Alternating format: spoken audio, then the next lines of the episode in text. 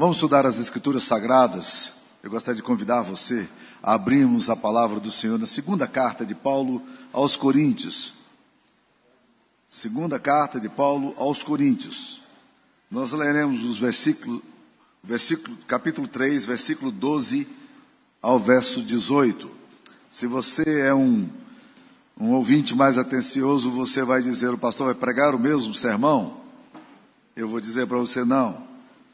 É, vou pregar sobre o mesmo texto, mas não o mesmo sermão. Espero que não, né? E nós vamos estudar as Escrituras Sagradas nesse texto, que é um texto tão desafiador para todos nós. Segunda carta de Paulo aos Coríntios, capítulo 3, versículo 12, diz assim: Tendo, pois, tal esperança, servimos-nos de muita ousadia no falar. E não somos como Moisés que punha véu sobre a face para que os filhos de Israel não atentassem na terminação do que se desvanecia. Mas os sentidos deles se embotaram, pois até o dia de hoje, quando fazem a leitura da antiga aliança, o mesmo véu permanece não lhe sendo revelado que em Cristo é removido. Mas até hoje, quando é lido Moisés, o véu está posto sobre o coração deles. Quando, porém, algum deles se converte ao Senhor, o véu lhe é retirado. Ora, o Senhor é o Espírito, e onde está o Espírito do Senhor, aí há liberdade. E todos nós, com o rosto desvendado, contemplando como por espelho a glória do Senhor, somos transformados de glória em glória na Sua própria imagem como pelo Senhor, o Espírito. Na semana passada nós estávamos estudando esse texto falando da grande armadilha em que Moisés se envolveu. E que esse texto nos faz uma denúncia sobre um dos homens mais maravilhosos das Escrituras Sagradas, o grande líder judaico que tirou o povo de, do Egito trazendo para a terra prometida, Moisés. Moisés foi ao encontro com Deus no Monte Sinai recebeu as tábuas da lei, quando ele voltou o rosto dele brilhava. E quando ele desceu, as pessoas olhavam para ele e diziam: Moisés, seu rosto está brilhando. Coloca uma coisa para a gente poder conversar com você, porque senão a gente não consegue. E Moisés então colocou um véu. E os dias foram passando, o véu que ele tinha sobre o rosto dele, o rosto dele começou a perder o, brilho, mas ele continuou mantendo o véu e manteve o véu durante muito tempo. Mas o problema é o seguinte: o brilho dele já tinha acabado. Mas ele gostou daquele negócio de, das pessoas olharem para ele e ficarem admiradas, dizendo: puxa, como ele é espiritual. O rosto dele chega a brilhar. E ele foi mantendo isso. E é curioso que no Antigo Testamento não há menção sobre isso. Por razões óbvias. Foi Moisés quem escreveu o Antigo Testamento, pelo menos o Pentateuco, boa parte dele. E ele não falou sobre esse problema dele. Mas a tradição oral sabia disso. E isso foi passado de boca em boca por milênios. E chegou até os dias de Paulo.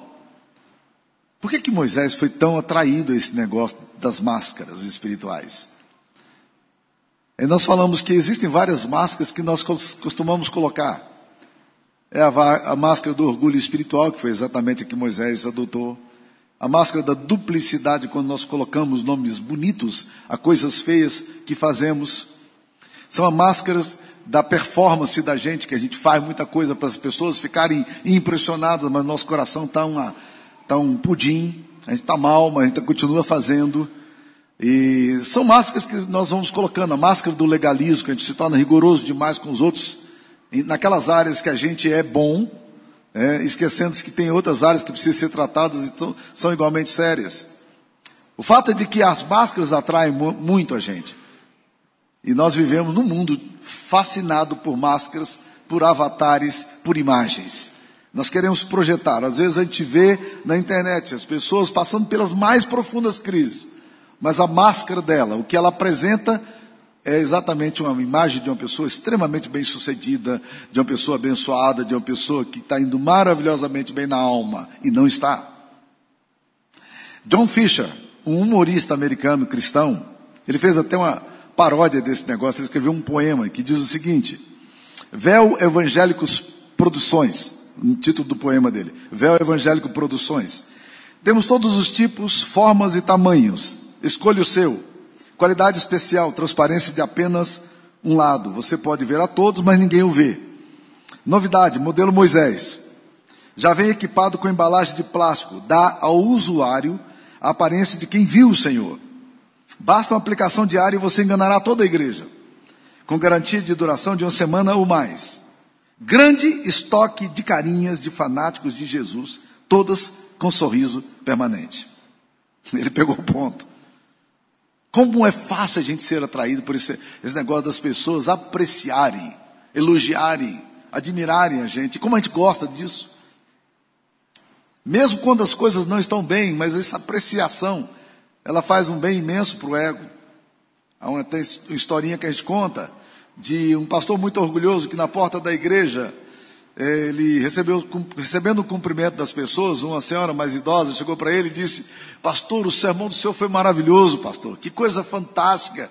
Que benção o sermão do senhor. E ele orgulhosamente olhou para a irmãzinha e disse: Irmã, eu quero dizer para você que elogio para mim é que nem água na costa de pato. Não entra de jeito nenhum.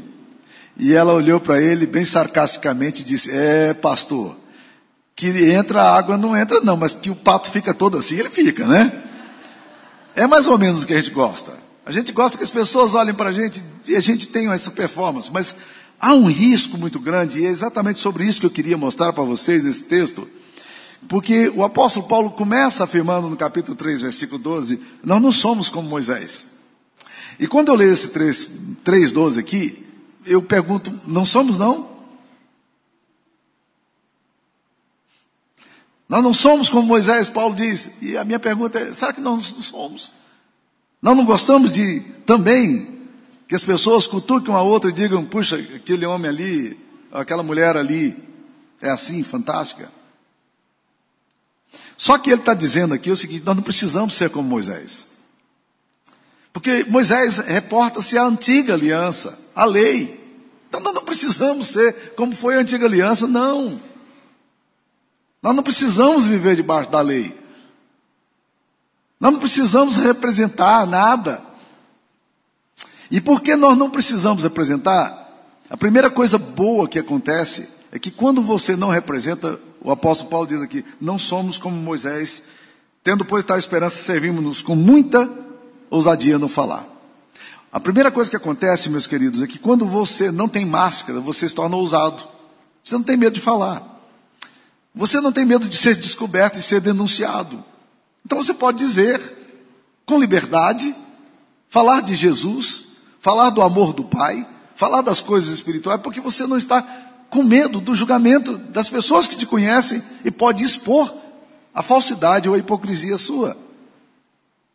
Então a gente pode ter ousadia, a gente se torna ousado. Porque não tendo o que se defender, o que esconder, nós não nos sentimos desprotegidos. Então é muito importante que a gente entenda que um dos efeitos colaterais de uma vida de duplicidade é que nós perdemos autoridade moral e espiritual. Eu me lembro de uma história, e eu conheci esse personagem, de um pastor, que ele estava, num determinado dia, lidando com uma situação espiritualmente muito difícil, de uma pessoa que estava possessa de um espírito maligno. Mas a vida dele, espiritualmente, estava caótica. Sabe o que, que ele fez? Ele contou isso para nós com vergonha, mas contou. Ele disse: foi embora. Eu fiquei com medo do demônio me denunciar. Ele sabia como é que eu estava a minha vida. Lembra de uma história de um dos homens mais fantásticos da Bíblia, que é Davi? Davi era um homem de Deus. A Bíblia diz que ele é um homem segundo o coração de Deus. Mas um dia, Davi enfiou os pés pelas mãos. Um dia ele resolveu fazer tudo o que ele não devia. Ele se envolveu com a mulher e para acobertar, olha como é que a máscara é interessante, é o processo que a gente faz, né? Para acobertar, ele mandou matar o marido daquela mulher, porque assim, de alguma forma, ele poderia sair ileso. Ele até tentou outra estratégia, mas não deu certo também. E ele foi exposto. E a coisa ficou muito clara em todo Israel. Logo em seguida, a Bíblia começa a descrever o que acontece na casa de Davi. A Bíblia diz que Davi, o, aquele, aquele irmão, Aminon, filho dele, que era o primogênito, se envolveu com a sua própria irmã Tamar. Ele a estuprou. E depois do estupro, a expulsou pela rua. E a Bíblia não fala que Davi tenha agido qualquer forma. Ele era o pai, ele era o rei. Ele tinha que colocar, no mínimo, ele na cadeia. Era uma coisa passiva de julgamento, moral, social, era um crime. Ele não fez nada. E a maioria dos comentaristas diz que ele não tinha autoridade moral para questionar o próprio filho dele. Os dias foram passando, Absalão tomou as dores da irmã e resolveu matar Amnon, que era o meio-irmão dele, e mandou matá-lo. Davi ainda tentou fazer alguma coisa com Absalão, Absalão foge, ele não resolve o problema. Davi não cuidou de Tamar, Davi não confrontou Amnon, Davi não confrontou direito Absalão, e logo depois, alguns anos depois, Absalão volta para destituí-lo do seu próprio trono e ele não se sente autorizado para poder confrontar o filho dele, mesmo uma situação como essa. Olha o que, que o pecado vai fazendo: o pecado desautoriza.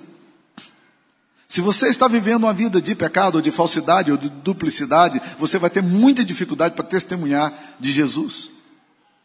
Você vai ficar sempre inconstante na sua vida. Por isso que Paulo diz: tendo pois tal esperança, servimos-nos de muita ousadia no falar e não somos como Moisés. Primeira coisa que acontece quando você está vivendo a vida de falsidade, de mentira, de hipocrisia, é que você perde a ousadia no falar. Segunda coisa que o texto vai nos descrever aqui, está aí também no versículo 14. O apóstolo Paulo fala: Mas os sentidos dos filhos de Israel se embotaram Pois até o dia de hoje, quando fazem a leitura da antiga aliança, o mesmo véu permanece, não lhe sendo revelado que em Cristo é removido. O efeito da atitude de Moisés vai impactar as gerações judaicas. O apóstolo Paulo, vivendo mil anos depois de Moisés, ou mais do que isso, na verdade, 1600 anos depois de Moisés, o apóstolo Paulo vai dizer, até hoje, o sentido dos filhos de Israel está embotado. O efeito, o impacto dessa mascaração de Moisés foi impactando gerações, atingindo gerações. Às vezes a gente não entende exatamente por que, que os nossos filhos se perdem no meio do caminho. Os paulistas, os paulistanos falam muito da apostasia da pizza, que é aquela apostasia que acontece quando as pessoas saem da igreja depois do culto e elas vão para uma pizzaria e elas começam a meter o pau na igreja. E os filhos que estavam na igreja começam a ouvir aquelas coisas sistematicamente, dizendo: por que é que eu gostaria de voltar nessa igreja? Por que, que eu deveria voltar nesse lugar, que é um inferno desse? O problema é que quando nós temos uma vida dupla e os nossos filhos percebem a incoerência nas nossas atitudes, os nossos filhos começam a detestar a fé que você professa. E mesmo quando eles tentam se aproximar, a Bíblia diz que o sentido deles está embotado. Não tem brilho, eles não conseguem entender o que está sendo dito. Não faz sentido para eles. E o apóstolo Paulo está acusando Moisés, dizendo até hoje, a responsabilidade da cegueira espiritual do povo de Israel é decorrente da atitude de Moisés há 1600 anos, até hoje. Os sentidos deles estão embotados. Eles não conseguem ouvir a nova aliança. Eles não conseguem entender a palavra de Deus. Eles não conseguem ser visitados pela graça de Deus e pelo poder do Evangelho. Em outras palavras, a cultura de duplicidade, de uma vida de máscaras, endurece o coração das gerações subsequentes. E nós precisamos estar muito atentos a isso, sabe por quê? Porque a religiosidade triunfalista e farisaica que nós facilmente adotamos, a religiosidade mentirosa, ao invés de gerar nos nossos filhos o efeito que nós queríamos, de que nós não temos problema, de que nós não enfrentamos crise, que nós não temos dores, elas geram o efeito contrário. O caminho é inverso. O caminho não é do triunfalismo. O caminho é da confissão, é do quebrantamento, é do reconhecimento de que Deus precisa fazer algo em nós e nós não estamos conseguindo fazer. E que nós precisamos ser iluminados pela graça de Deus. Filhos entendem bem confissão de pecado de pais. Filhos entendem bem o arrependimento de um pai, de uma mãe, de um avô. O que filhos não conseguem entender é a tentativa constante da manipulação que muitas vezes nós queremos construir para eles e eles sabem que nós não estamos dizendo a verdade. E a gente embota o sentido dos filhos. E dificulta, uh, os nossos filhos encontram dificuldade para crer. Então, confissão é o caminho da cura. Tiago diz: confessai os vossos pecados uns aos outros para serem curados. Confessar, admitir, reconhecer vulnerabilidade, humanidade, dizer pequei, falhei.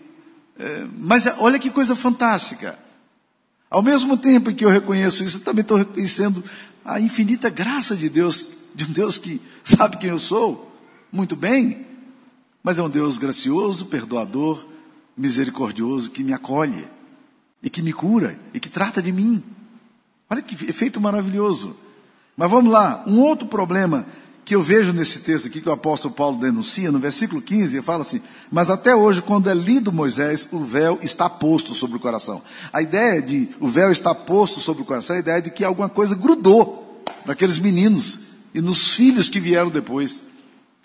O véu está posto, é uma, uma, uma, um estilo de vida que vai se repetindo, repetindo, repetindo, repetindo, de geração em geração. É algo quase que, que, que não pode ser mexido, porque está posto, estabelecido, está firmado. Esse véu, quando ele gruda nas pessoas, e, e, as pessoas vão vivendo a vida de duplicidade de geração em geração, isso impede de que haja graça e a manifestação do poder de Deus. E, e Paulo está denunciando, dizendo: olha, até hoje, eles leem Moisés, Moisés fala de, do Messias, Moisés fala de Cristo, Moisés fala de uma nova aliança, fala de um grande profeta que viria, eles não entendem. O véu está posto sobre eles. Então a vida de aparência e de duplicidade não cura a gente, não cura os nossos filhos, não cura a igreja. As máscaras geram um falso senso de proteção, mas elas não nos ajudam. Pelo contrário, elas complicam a gente. A gente diz, eu não quero passar pelo sofrimento de ser descoberto, pela dor da confissão, do quebrantamento. Mas é o contrário. Quando nós passamos pela dor do quebrantamento, nós encontramos a cura. O que confessa e deixa alcança misericórdia, mas o que endurece o seu coração cairá no mal. Provérbios 28, 13 e 14. Se você endurece o coração, cai no mal. Mas que confessa e deixa, alcança misericórdia. Então o Evangelho aponta para essa cruz maravilhosa, para a obra de Deus. Mas olha aqui, uma outra coisa que esse texto vai falar. Versículo 17. Eu já comentei sobre esse texto no, no sermão passado, mas vamos voltar nele aqui. Ora, o Senhor é o Espírito, e onde está o Espírito do Senhor, aí a liberdade. Eu disse que muitas vezes nós olhamos para esse texto aqui achando que esse texto está falando de liturgia.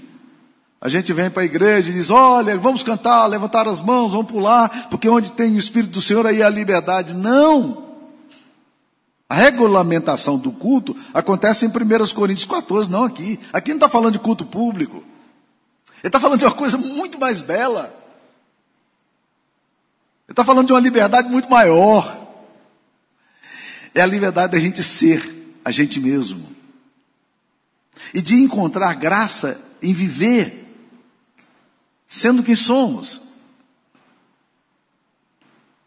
Nós somos muito pior do que a gente imagina que seja. Olha, olha que liberdade. Eu sou muito pior do que eu imagino que eu seja, que eu sou. Entretanto, a graça de Deus é muito maior do que também eu imagino que ela seja. Como diz Paul Washer, eu tenho tentado de todas as formas fazer com que Deus não me ame, Ele continua me amando. Quando eu encontro a capacidade de olhar para o meu coração, pecador, mas que eu contemplo esse coração pecador à luz da graça e do Evangelho, eu tenho liberdade. Eu não preciso estar correntado a nada. Eu não preciso tentar provar o quê? Jesus já me amou, sabendo quem eu sou. E agora eu posso viver com liberdade, eu não tenho, eu não tenho que ter a performance, a, a, a prisão da performance, da representação, de viver tentando acobertar alguma coisa para que as pessoas não descubram o meu verdadeiro eu. Eu sei que o meu verdadeiro eu é muito pior do que eu sou capaz de vê-lo. Mas a cruz também me fala de uma coisa maravilhosa, que o sangue de Jesus me purifica de todo pecado. Ainda que os nossos pecados sejam vermelhos como carmesim, eles se tornarão brancos como a neve. É o Deus que me convida a vir e dizer: Eu sei quem você é. Mas quer te dar liberdade. Sabe uma das coisas que mais aprisiona as pessoas? É culpa e vergonha. As pessoas são vítimas da culpa e da vergonha. Quando você está na cruz, você não precisa ficar vítima da culpa. Você já foi perdoado. Você não precisa ficar também preso pela vergonha do que você já fez de errado. Jesus já te fez uma nova criatura. E eu também não preciso ficar preso pela performance. Por quê? Porque não é o que eu faço para Deus que vai fazer Deus me amar. Ele já me amou. Ele me amou primeiro. Ele me, o amor de Cristo me constrange, porque antes que eu sequer pensasse em amá-lo, ele me amou. Olha que liberdade. Onde tem o Espírito do Senhor, de Deus, o Espírito de Deus está agindo, a gente vai ficando livre das amarras da consciência, livre da acusação do diabo, livre do medo de sermos pegos em pecados, liberdade de consciência, liberdade de alma, liberdade para adoração. É isso que a palavra de Deus está nos ensinando. E aí, ele vai entrar no versículo 18, falando algumas coisas interessantes. Ele diz: Todos nós com o rosto desvendado, contemplando como por espelho a glória do Senhor, somos transformados de glória em glória. Então o que acontece? Nós vamos agora para a presença de Jesus, com o rosto desvendado. Nós entendemos a natureza nossa, mas nós entendemos a natureza da graça. Não tem culpa, nenhuma acusação sobre mim. Eu encontrei o perdão de Deus.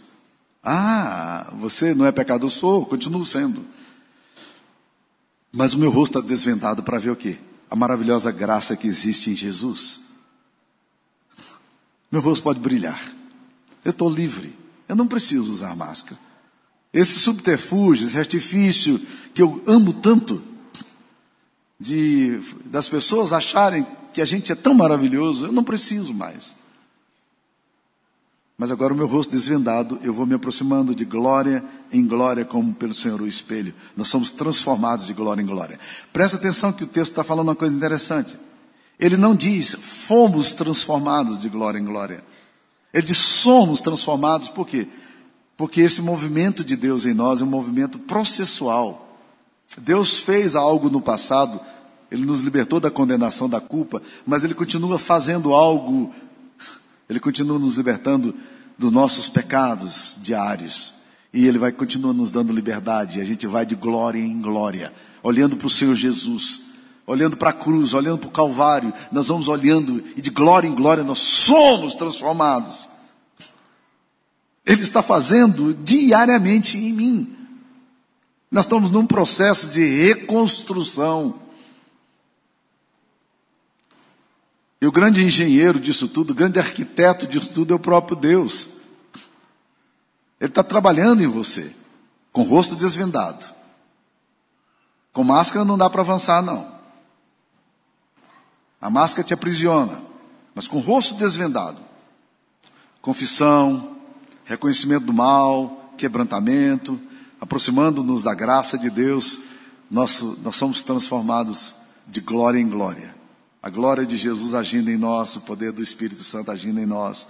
Confissão, arrependimento diário, a gente vai trabalhando isso tudo e Deus vai operando no nosso coração. Que coisa maravilhosa.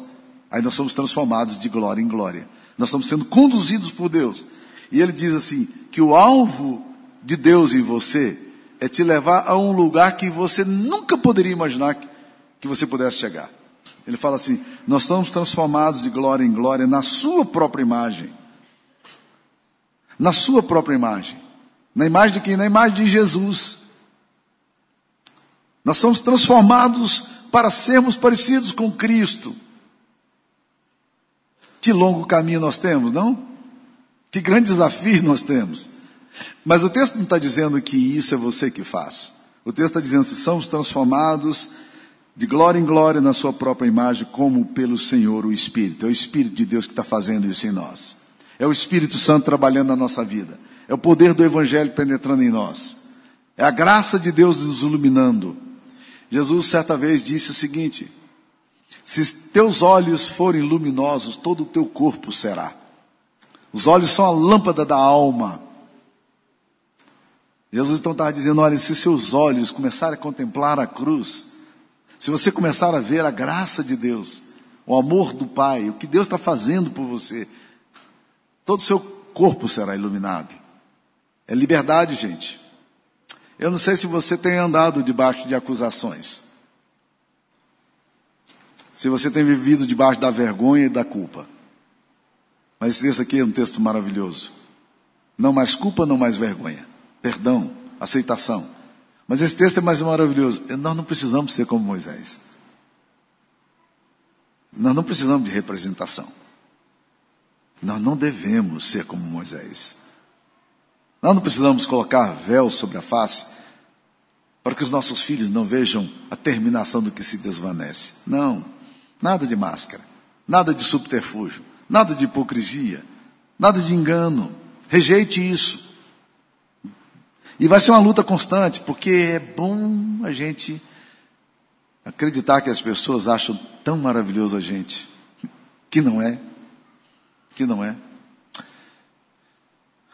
que, é que você quer fazer com a palavra de Deus que foi ministrada a você hoje? Qual é a sua oração hoje? Ouvindo tudo isso que a palavra de Deus nos ensina. O que, é que você vai levar para sua casa hoje? Curva sua cabeça, ore. Fale com o pai. Quem sabe você está precisando hoje tirar um peso das suas costas de vergonha e culpa. Quem sabe hoje você está precisando tirar o véu, a máscara, a hipocrisia, a duplicidade, e simplesmente ser transformados pela graça maravilhosa de Deus. Quero convidar os músicos para que venham até a frente. Nós vamos então continuar adorando a Deus. Senhor Jesus, nós estamos aqui diante do Senhor. Nada a esconder. Você já nos conhece quem somos e como somos. Ajuda-nos, ó oh Deus, a termos liberdade de sermos aquilo que o Senhor mesmo deseja fazer, para que nós sejamos transformados de glória em glória. A imagem de Cristo Ó oh Deus, dá-nos um coração sincero, puro, coração igual ao teu. Transforma-nos, ó oh Deus, pelo poder do Evangelho, em nome de Jesus. Em nome de Jesus. Amém.